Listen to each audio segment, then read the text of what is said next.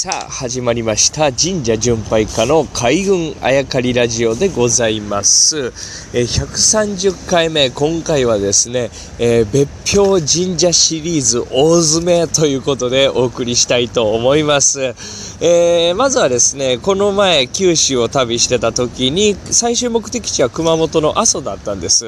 えー、そこでまあバイクのイベントが行われるということで、まあ、佐々木裕太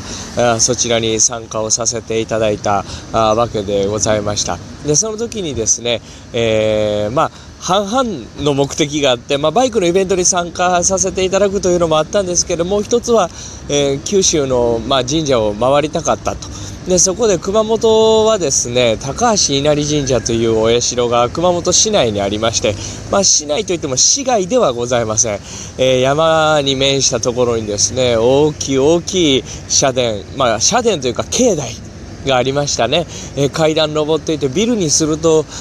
何階建てなのかなというぐらい大きい、えー、インパクトのある朱色の社殿でございました、まあ、話は違いますが全国的にまあ大きい稲荷神社というとですね、まあ、そういった形で何、えー、て言うんですかね、えー、社殿というか境内が、まあ、大きい建物として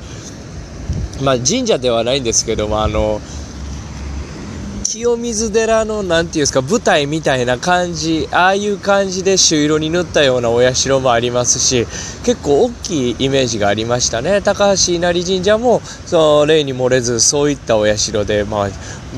お社というか境内というかね、さらにその提灯も大きいのがあったりとかして、まあ、インパクトのあるお社でございました。でここを参拝させていただいたことによって、えー、熊本県の別表神社を全て参拝させていただくことができました。そして全てで御朱印を排除することができました。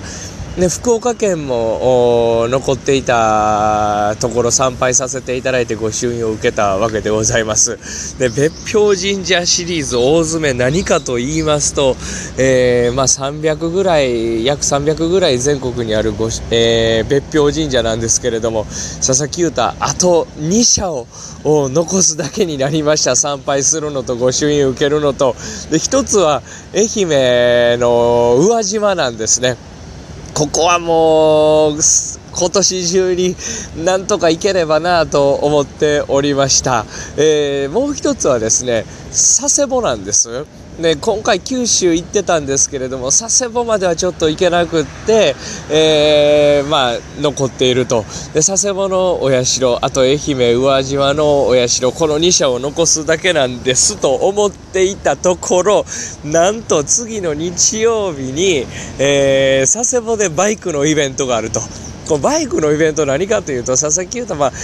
月刊オートバイライドという雑誌がありまして、えー、大正年間創刊の、まあ、由緒ある、えー、雑誌なんですよ。で、オートバイというのは実は和製英語で、この雑誌が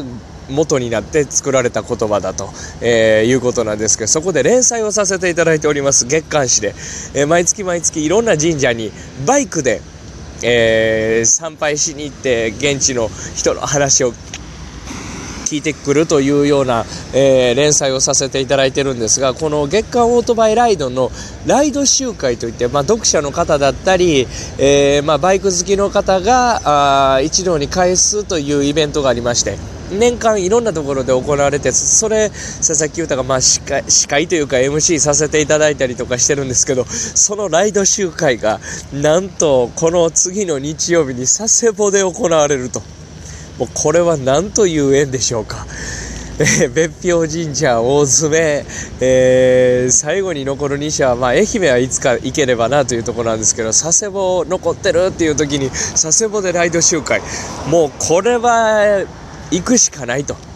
もともと行くことにはなってていたんですけどこんなにタイミングよくなるかなということで、えー、佐々木優太今実はどこにいるかというと高速道路の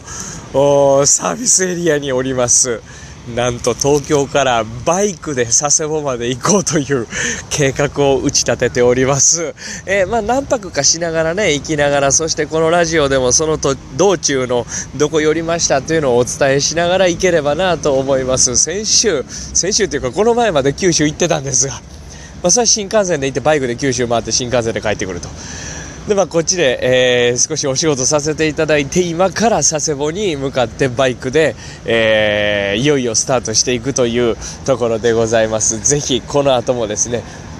えー、佐々木優太のこの旅注目していただければなと思います、えー、そして別表神社いよいよ大詰めでございますのでそちらも気にしていただければなと思います。